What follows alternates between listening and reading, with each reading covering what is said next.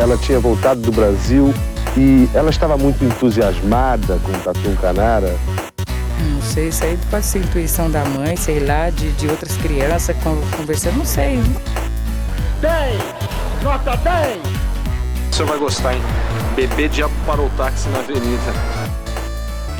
Ao vivo? É muito pior. Eu sou Camila Kintzel. E eu, Danilo Corsi. E hoje eu vou contar para vocês a história do primeiro grande incêndio em edifícios do Brasil, que ocorreu em 24 de fevereiro de 1972 no edifício Andraus, no centro de São Paulo. As imagens desse incêndio foram violentas, mas ele foi muito menos mortal do que o incêndio do Joelma, que já contamos aqui. Mas antes de eu começar a contar essa história para vocês, um recadinho dos nossos patrocinadores. Em primeiro lugar, temos o siteguy.dev. Se você estiver precisando de um desenvolvedor para o seu novo site, aplicativo, ou, por exemplo, decidiu começar a vender algum produto e quer abrir um e-commerce, fale com o site guy.dev. Eles resolvem isso para você com qualidade e um preço bem honesto. Se falar que veio daqui, ainda ganha um descontinho. Depois, precisamos falar do drinko.com.br. Que vinho esse parceiro para toda hora mandou pra gente hoje, Danilo? O vinho de hoje é o Dancing Flame Vila Rica Gran Reserva 2021, um branco chileno que é inspirado pelo fogo e pela lava que brota do vulcão Vila Rica, o mais ativo do Chile. Chique, não? Pois esse vinho ainda é feito com as uvas Roussanne, Marsanne, que são até meio desconhecidas. Quer experimentar todas essas novidades? Por pouco mais de 100 reais lá no Drink.com.br, você consegue essa maravilha. Brinde história? Tchim, tchim. Tchim, tchim. São Paulo vive momentos de pavor com o incêndio do edifício Andraus, considerado o mais grave e o maior do século em área construída na América Latina. A cidade vivia seu ritmo normal de trabalho no dia 24 de fevereiro, quando às 4 horas da tarde surgem os primeiros alarmes. Bem, começando. O edifício Andraus fica na Avenida São João, em pleno centro de São Paulo, e é um arranha-céu de 28 andares. Aliás, aqui já vale dizer que eu ouvi e li gente dizendo 28, 29 e 32 andares. Mas como ouvi 28 de uma reportagem que estava no local, eu resolvi ficar com esse. Na Wikipédia dá 31 andares mais subsolo. Difícil, né? Ah, de repente os caras contam subsolo como andar também. Sim. É, esse edifício também era grande em largura. Cada laje tinha mais de mil metros quadrados. E tinha grandes empresas multinacionais. Lembrando que em 1972 em São Paulo, o centro ainda valia alguma coisa, né? Ele era ocupado por empresas como Petrobras, Henkel, Siemens, Companhia Varejista de Seguros, além dos cinco primeiros andares serem ocupados por uma loja de departamentos chamada Piranha, que eu nunca tinha ouvido falar. Também não conheço. A Shell tinha comprado os três últimos andares do prédio e planejava uma festa de inauguração para aquele dia. Ao todo, li que entre 1.200 e 2.000 pessoas trabalhavam no edifício. Muita gente. Muita gente, um edifício de muitos andares com empresas muito relevantes, né? Tá, mas como o incêndio começou? As lojas Pirani, que eram a loja de departamento dos primeiros cinco andares, resolveram colocar um luminoso no local. Esse luminoso, o que tudo indica, tinha dois problemas. O primeiro é que ele sobrecarregava a distribuição de energia do prédio, tanto que a companhia de energia já tinha mandado um aviso para a loja. O segundo é que ele estava sujeito a curtos. Bem, e foi justamente ali, no luminoso instalado na marquise na altura do primeiro andar, que o incêndio começou.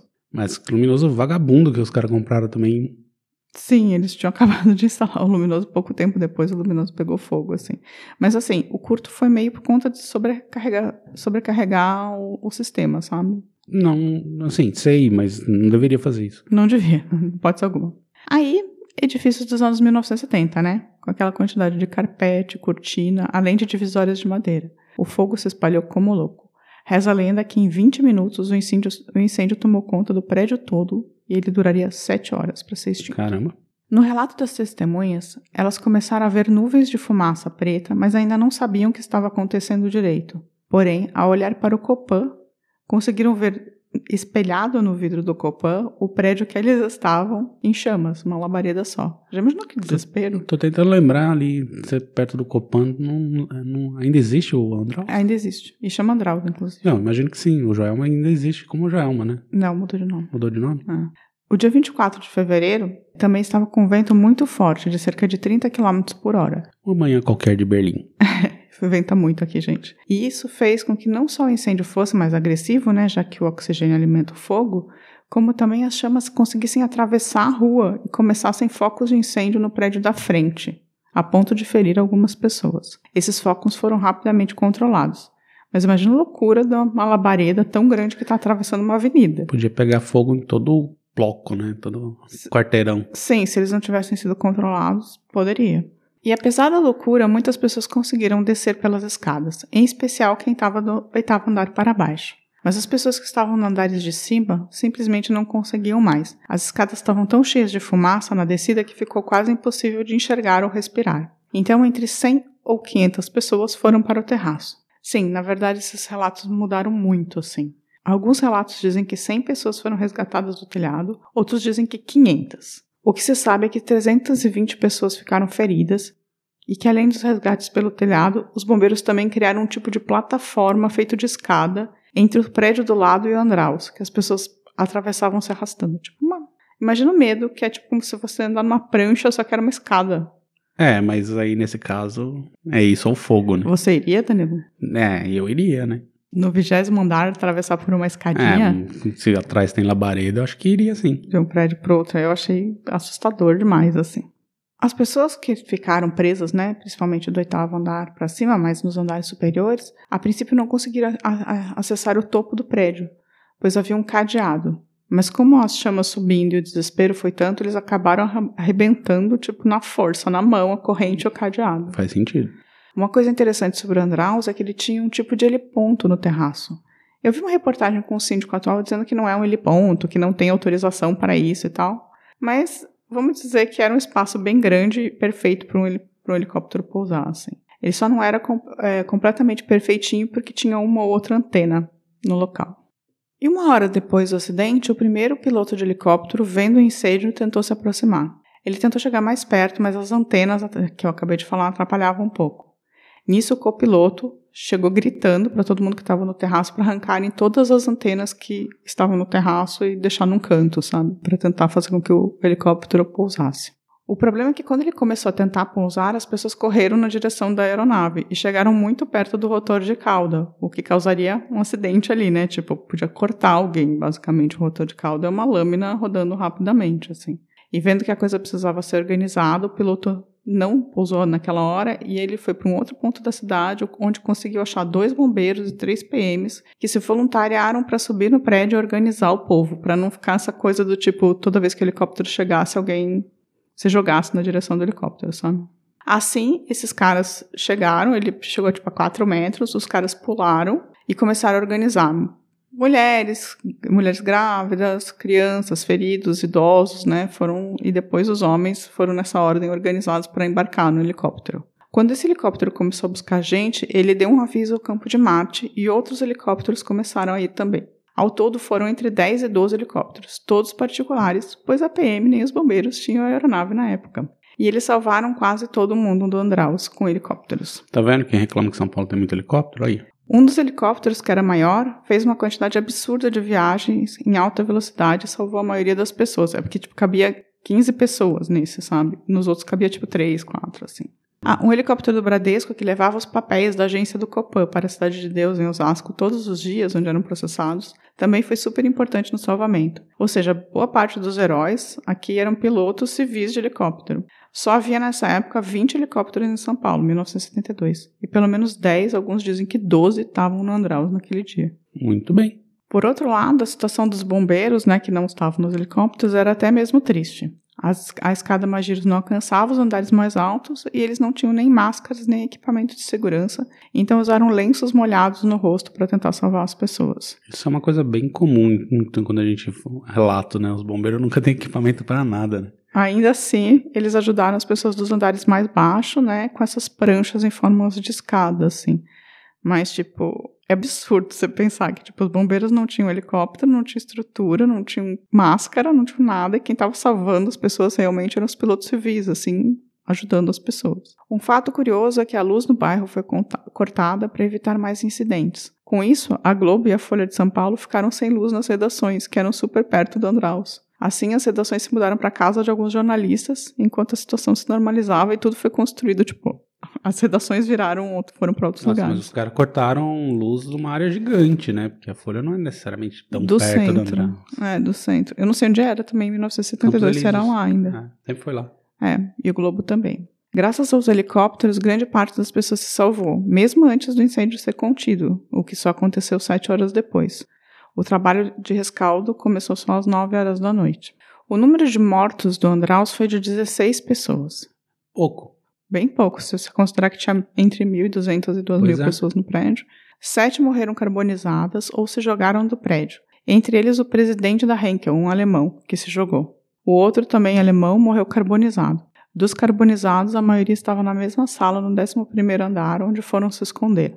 Outro relato que eu vi é que um cara tentou subir e fugir usando uma antena de para-raios, sabe? Tipo, subiu e para Uhum. pular, mas ela cedeu e aí a pessoa caiu. Não estava bem chumbada no chão, sei lá, e a pessoa caiu. Que provavelmente a antena não foi feita pra uma pessoa subir, né? Não, de antena de para-raio.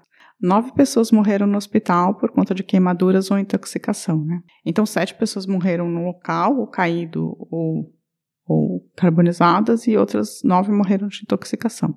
700 pessoas saíram por conta própria, 500 foram resgatadas e 300, 320 ficaram feridas. Para o tamanho do incêndio, o número de vítimas foi pequeno. Claro que cada vida conta, né? Mas para a proporção do que aconteceu, Não, o desastre poderia ter sido gigantesco. Sim, o Joelma, que aconteceu pouco tempo depois, foram quase 200 mortos. E um grande problema do Joelma foi que as pessoas, lembrando do Andraus, foram para o terraço. Ah, tá. Mas lá não tinha nem heliponto, os helicópteros não chegavam a chegar perto e a temperatura estava muito mais elevada. Ou seja, a lembrança do incêndio do Andraus acabou prejudicando as pessoas do Joelma e matando um monte de gente. Triste, né? Mas, enfim. Mas tem lógica, porque um aconteceu, tipo, era, foi menos de dois anos de Foi diferença. dois assim. anos né, de diferença isso. É. Depois do, do incêndio, o Andraus ficou fechado por cinco anos. Nas reformas, o prédio ganhou parapeitos, que não tinha, porta corta-fogo e outros itens de segurança, além de ter ajudado a mudar a legislação. Sempre muda a legislação depois de alguma tragédia. É, mas isso é meio normal, né? É. A única pessoa incriminada nessa tragédia foi o gerente-geral das Casas Pirani, responsável pela colocação do luminoso. Justíssimo. Ele foi julgado e condenado a dois anos de prisão, mas nunca foi preso. Ele cumpriu, cumpriu a pena em liberdade, porque dois anos você não vai preso, né? Tipo, Depende, né? é difícil. Não, acho que a Depende. menos de três anos você não vai preso. É, ele cumpriu a pena em liberdade, liberdade, esse cara. Hoje o Andraus permanece no mesmo lugar e está cheio de repartições públicas. Como última curiosidade, o dia 24 de fevereiro se tornou, por conta do Andraus, o dia do piloto de helicóptero. E essa foi a história do edifício, do incêndio no edifício Andraus, em São Paulo. Você já conhecia, Danilo? Por cima, só por cima, assim. Sabia da existência, sabia que tinha sido grande, mas que não, não, não tinha sido tão trágico quanto foi o Joelma, mas não sabia dos detalhes, não sabia essa história do Luminoso. Tô revoltado até agora. É, foi um incêndio completamente estúpido, assim. Todos são, na verdade, né? Você bota uma coisa elétrica na sua loja que tira, derruba a rede do bairro, meu, não liga, né? É, é, foi mal feito. Foi um luminoso mal feito as casas. Talvez por isso que a loja Aspirani tenha falido, né? É, muito Porque justo. elas né? não conseguiram nem colocar um luminoso. Mas, é, poucas pessoas morreram. Assim, poucas pessoas morreram. A maior parte das pessoas morreu meio por besteira, porque elas poderiam ter se salvado, assim. Tipo o presidente Ah, da... mas é difícil jogar no desespero. É né? difícil, mas o cara que se jogou, assim, tipo, ele tava. As pessoas viram ele se jogando e as mesmas pessoas que viram ele se jogando subindo pro terraço foram resgatadas, sabe? Não, tá, mas no, no Joelma subiram e não foram. Não entendeu? foram, é. No, no Joelma, sim, tá, a É situação uma foi. loteria, você sobe porque você tem que subir, que você não consegue descer. né? É, ba- foi mais ou menos isso. No Joelma, muitas pessoas ficaram no parapeito, né? O que não tinha no Andraus, porque o parapeito, assim, meio que. Dá, é uma, que- dá uma ajuda, né? É, é quente, mas você tá pra fora do prédio, assim, você não tem muito. Se, se for um parapeito que tem um concreto nas costas, é quente, mas você não, não tá nas chamas, né? Sim, você não queima, né? E você também não morre é, com, com fumaça tóxica. E depois eles colocaram parapeitos, assim. Foi um acidente, foi um, incêndio estúpido, mas assim, eu queria contar porque eu acho que são os dois principais incêndios, assim, de São Paulo. do- De São, é, de São Paulo, não sei. São no Paulo- Brasil é muito grande. Tem a Brasil Boate tem a Kiss, Boate tem- Kiss ainda, e, e o Gran Circo que a gente já contou, que é terrível. Mas que talvez tenha sido o pior dos, de todos os incêndios, assim. Mas isso tá meio na, na cabeça das pessoas, né? O Andraus e o Joelma. Sim. Então, essa é a história do, do Andraus. E é claro que dizem até hoje que tem, ai, que Fantasmas. fantasmas, porque sempre que tem um incêndio tem fantasmas. É, filme com a Beth Guzzo. Não, esse é o. Esse, no Joelma tem fantasmas mesmo, são 13 fantasmas, é tudo certinho, mas esse aí é- são fantasmas aleatórios. Talvez seja o presidente alemão da empresa Henker. e essa foi a história. Você gostou? Interessante. Muito boa a história. Então tá. É, agora uma pausa e os recadinhos? Pausa e recadinhos. As primeiras notícias são muito desencontradas, mas não tardam as informações dos técnicos. Aproximadamente 1.500 pessoas se encontram no interior do edifício e calcula-se que apenas 400 ou 500 lograram fugir por seus próprios meios. As demais são salvas, parte pelos helicópteros, parte pela ação heróica dos bombeiros. Danilo, se tiver pegando fogo o bicho e a pessoa quiser falar com a gente, avisar a gente, faz como? Liga pro bombeiro primeiro, né? Mais, mais garantido. Não pode mandar um gente, e-mail, não. tá pegando fogo o bicho. Não dá, né? Pode queimar, né? Tá, mas se quiser falar com a gente de assunto menos necessário. Aí pode mandar um e-mail para contato arroba muitopior.com.br ou entrar no nosso site, muitopior.com.br e deixar um comentário lá em texto, né, na, na postagem, ou mandar um áudio pra gente. Ou você procura a gente ali no Facebook, no Twitter, no Instagram, ou vai no nosso canal no YouTube e também comenta por lá. Ok. E essa semana eu quero agradecer as pessoas Murilo Silva, Daniel SP, Simone Miranda, Rodrigo Azevedo, Bruno Santana Teixeira, Rodrigo Souto, Daniel Barbosa, Flávio Gomes, Douglas Fe Faleiro Ferreira e Pedro Dalbelo por se inscreverem no nosso canal no YouTube. Olha só, bem-vindos. Bem-vindos, estão está crescendo a presença no YouTube do nosso. Aliás, se você não assina o nosso canal, por favor, vai lá Assina e lá. assina, né? Ajuda a gente. Clica no sininho. A gente publica toda terça-feira, assim, mas de qualquer maneira. E nos outros recadinhos, eu tenho um recado do Paulo Alves, que falou no episódio do João Neri. Que história! Não conheci detalhes acerca da história do João. Simplesmente um pioneiro na vertente trans aqui no Brasil. Ser reconhecido como homem era tudo, tanto que matou o próprio passado e formação enorme disso. É verdade, ele, ele pagou um preço gigantesco para poder virar. O que sempre foi, né? Na verdade. Sim. É.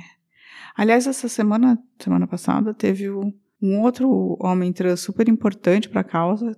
O Popó Vaz é, também morreu, então É, super. Foi um momento bem triste, assim. A gente publicou a história do João Neri, mas a história do Popó Vaz é quase tão importante. similar, né? Nesse, nesse momento, ele é E ele quase era super ativista, né? E ele era policial também. super ativista, po- policial civil e tal. Foi o primeiro homem trans a virar policial no Brasil. E ele também tirou, ele tirou a vida essa, há duas semanas, uma semana, duas semanas, agora não lembro exatamente. Bem, a Amanda Osvidor eh, publicou no Herta Spear, nossa, um episódio bem antigo nosso, que ela teve a oportunidade de conhecer a Herta, que era extremamente gentil e dona de um coração imenso. Olha só que, que legal. Bacana, né? E nosso amigo Ricardo Cravo mandou pra gente, o nosso pauteiro oficial, mandou pra gente algumas opções de pauta, inclusive a Carolina de Jesus, que eu achei muito boa mesmo. Também tá, entrou direto na pauta. Ricardo, você tem ótimas referências. Continue assim, ajudando. No mais, nosso amigo Giancarlo voltou.